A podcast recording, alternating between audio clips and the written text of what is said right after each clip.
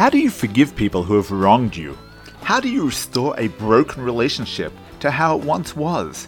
Welcome to the Transformative Daf. My name is Rabbi Daniel Friedman. Today we are on page 63 of Tractate Kesubos, and we learn from Rabbi Akiva that loving your neighbor as yourself means not only putting the matter behind you, but making the other person feel completely at ease by showing you understand completely why they acted as they did. Welcome to the Transformative Daf, and thank you for being my chavrusa today. I like to begin with a story. Rabbi Akiva began as a shepherd of the rich and powerful Kalba Savua. Rachel, the daughter of Kalba Savua, saw that Rabbi Akiva was humble and refined. She said to him, If I marry you, will you go learn Torah? Yes, he replied. They married secretly, and she sent him off to learn.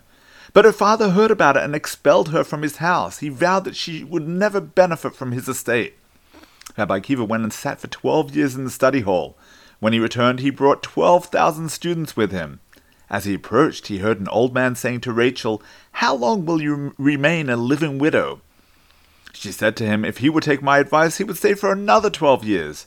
When Rabbi Akiva heard this, he said, She's just given me permission, and off he went to learn for a further 12 years. When he returned, he brought 24,000 students with him. Rachel heard and went out to greet him. Her neighbors said, Borrow some nice garments for the occasion. He knows exactly who I am, she replied. Our relationship is higher than mere clothing. As she approached, his attendants pushed her away as they did not know who she was. He declared, Leave her. My Torah and yours are really all hers. Let's look at today's Gemara. Her father heard that a great man came to the town. He said, I will go to him. Maybe he will nullify my vow. He came to him. Rabbi Kiva said to him, Did you vow thinking that he would become a great man? He said to him, If I had believed he would know even one chapter or even one halach, I would not have vowed. He said to him, I am he. He fell on his face and kissed his feet and gave him half of his money. Let's analyze the Gemara. When Kalba Savua first heard that his daughter had married a simple shepherd boy, he was incensed. What a stain on his family's fine reputation. And Rachel, of all people, it made no sense. She was a Balas Midas, a girl of such wonderful, refined character traits. How could she do this to the honor of her family? He immediately cut her off and vowed that she would never get a penny from him. But as time passed, he began to regret his rash decision. A daughter is a daughter, after all. It was more of a shame to the family to see her wandering around town in rags. And so one day he hears that a great sage by the name of Rabbi Akiva is coming to town. Here was his opportunity to consult with the sage and have his vow annulled. Unbeknownst to him, Rabbi Akiva was none other than the shepherd boy that he dismissed all those many years ago. He comes before the sage and pours out his heart. Rabbi Akiva asks him, Did you consider the meaning of your vow if your son in law ended up becoming a gadol, a great Torah sage? Without a doubt, replied Rab Kalba Savua. I was upset that my daughter would marry a complete ignoramus. If he could learn even so much as one chapter or even one halakha, there's no way I would have made such a vow. Well, in that case, Rabbi Kiva responded, Your vow is null and void. I am that man you vowed about. Let's take a moment to think about Rabbi Kiva's incredible response. At this point in his life, did he need Kalba Savua? Most certainly not. He was the greatest sage of his generation. He was surrounded by adherents who would have taken care of all his worldly needs. Given such newfound stature, many in his place would have been dismissive of Kalba Savua. All those years when my li- wife was destitute, he might have answered, you didn't care. Now that we no longer need your assistance, now you come to us? But that wasn't his response. Not only did he forgive him, but he helped his father in law find ways to assuage the guilt of his earlier decision. Essentially, he said to him, You were right that your daughter deserved better than an ignoramus. We know that you never really meant what you said, did you? How often do we harbor ill feelings over p- things people said or did to us?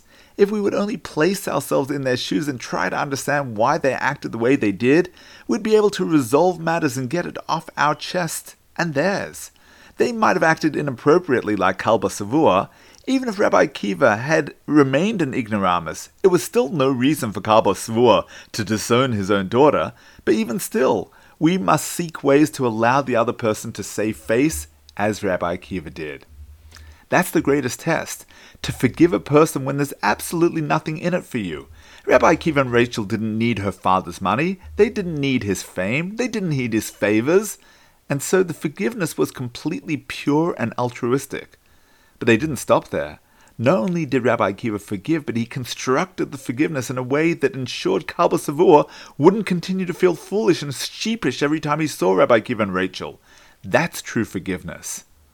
Rabbi Akiva is famous for saying that one of the greatest principles in the Torah is love your fellow as yourself. It's one of the biggest because it's so hard. We're all easy on ourselves. We find ways to excuse our behavior. The challenge is to employ the same excuses and justifications when we think about the way others have acted. That's the meaning of loving them as yourself. We all have people in our lives who have wronged us. It's a big mitzvah to forgive them. It's an even bigger mitzvah to forgive them in a way that makes them feel that they never erred to begin with. May you forever display the benevolence of Rabbi Akiva, wishing you a transformative day.